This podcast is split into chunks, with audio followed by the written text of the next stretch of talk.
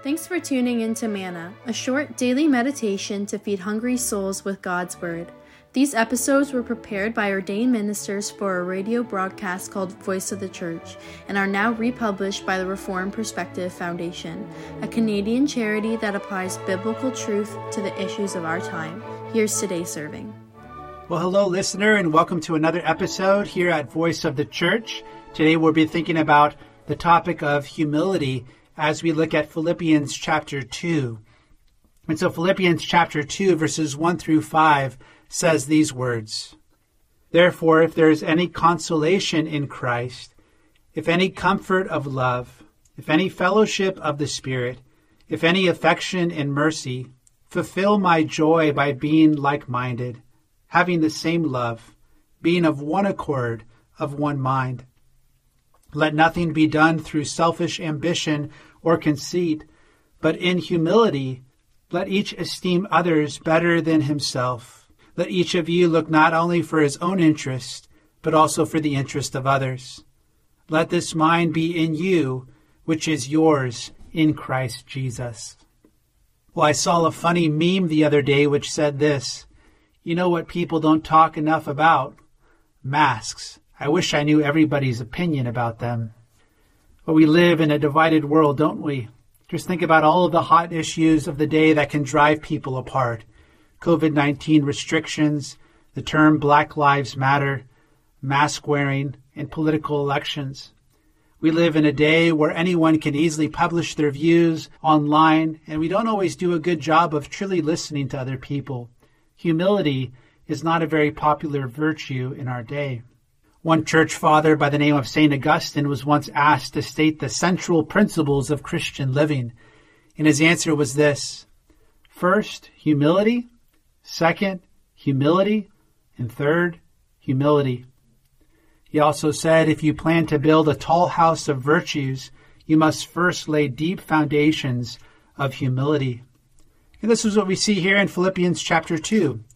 Philippians 2 is a fitting word for our day because it not only calls us to humble love, but shows us the life giving example of that love in Jesus Christ. And as we continue to live in a divided and tribalistic world with many perspectives on various issues, we are prayers that as Christians we might develop an attitude of humility, no matter what our convictions might be. The first thing Paul shows us here is a plea for Christian love. This plea flows from his words in Philippians chapter 1, verse 27, where he writes, Let your manner of life be worthy of the gospel of Christ, so that whether I come and see you or am absent, I may hear of you that you are standing firm in one spirit, with one mind, striving side by side for the faith of the gospel.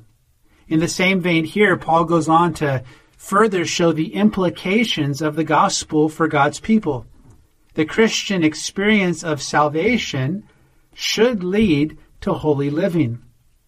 What is true of a Christian believer? In verse 1, Paul says a Christian is vitally united to Jesus Christ. A Christian has come to intimately know the love of the Savior. A Christian enjoys true fellowship in the Spirit with other believers. A Christian has experienced the compassion and gentle care of Christ that he does not break a bruised reed or snuff out a smoldering wick. These glorious gospel indicatives fuel the imperatives or the commands of how we are to live. Paul is saying, since these believers enjoy such great privileges in the gospel, they are to show kindness and humble love to others. Paul says, complete my joy by doing this. Paul had brought to the Philippians the gospel message, and now he wants them to show their maturity in Christ by being of the same mind, having the same love, being in full accord. This is a call for unity in the body of Christ. This doesn't mean that every believer is to have the same opinion on everything, but they are to be united in God's Word, united in loving one another, and united in promoting peace within the body of Christ. The problem for some of these believers in Philippi was that they were concerned for truth, but were not concerned about the other's well being. Paul actually calls out two individuals in his letter in Philippians chapter 2.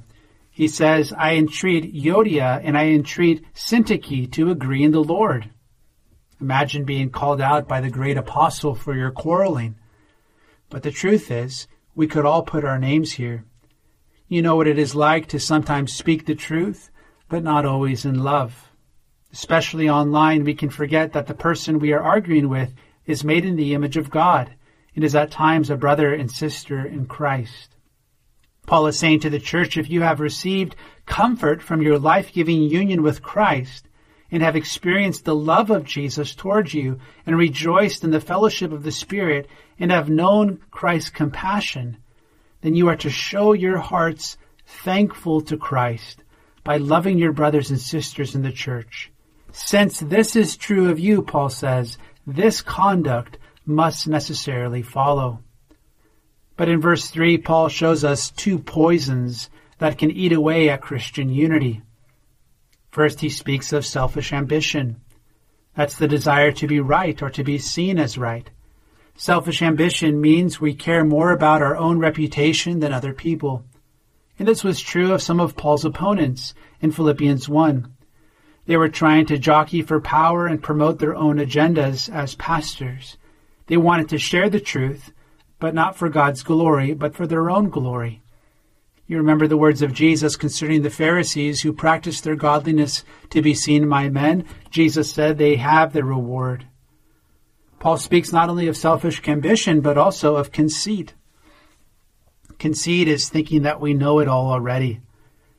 We see this lack of humility today, which is expressed in the fact that we don't always listen well to each other, whether it be online or in church squabbles. We don't always follow James 1:19 which says, "Let everyone be quick to listen, slow to speak, and slow to become angry."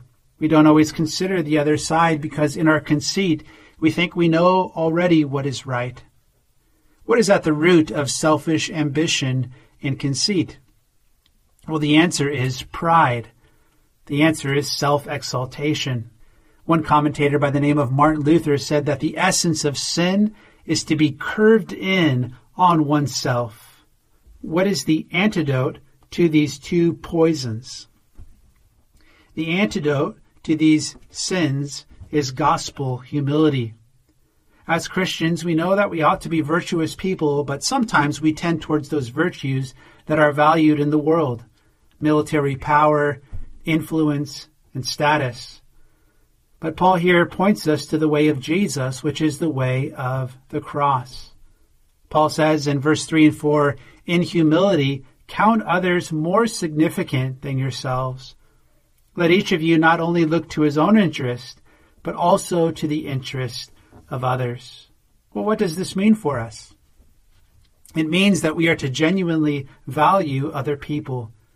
We value who they are, their opinions, and their concerns.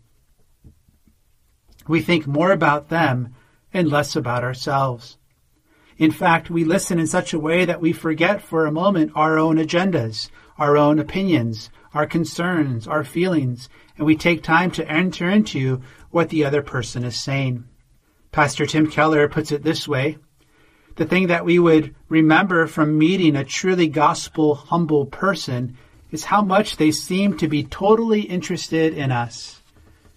Because the essence of gospel humility is not thinking less of myself, it is thinking of myself less. Do you know people who are just good listeners in your life? Who take genuine interest in others and who expect to learn something from other people? Dear listener, would those closest to you describe you in that way? We all need God's help in this. How can we grow in this kind of humility? It's hard not to walk in pride or in the conceit of our own opinions or in our own preferences. It's hard to give that all up. How can we grow? Well, God says this mind is yours in Christ Jesus. And next time we'll consider how the gospel of grace can undo that curve of sin and lift our eyes to God and lift our hands out in the service of others. Until then, may God help us to prefer one another in love and to display an attitude of humble Christian love towards one another, both in the church and out towards our neighbor.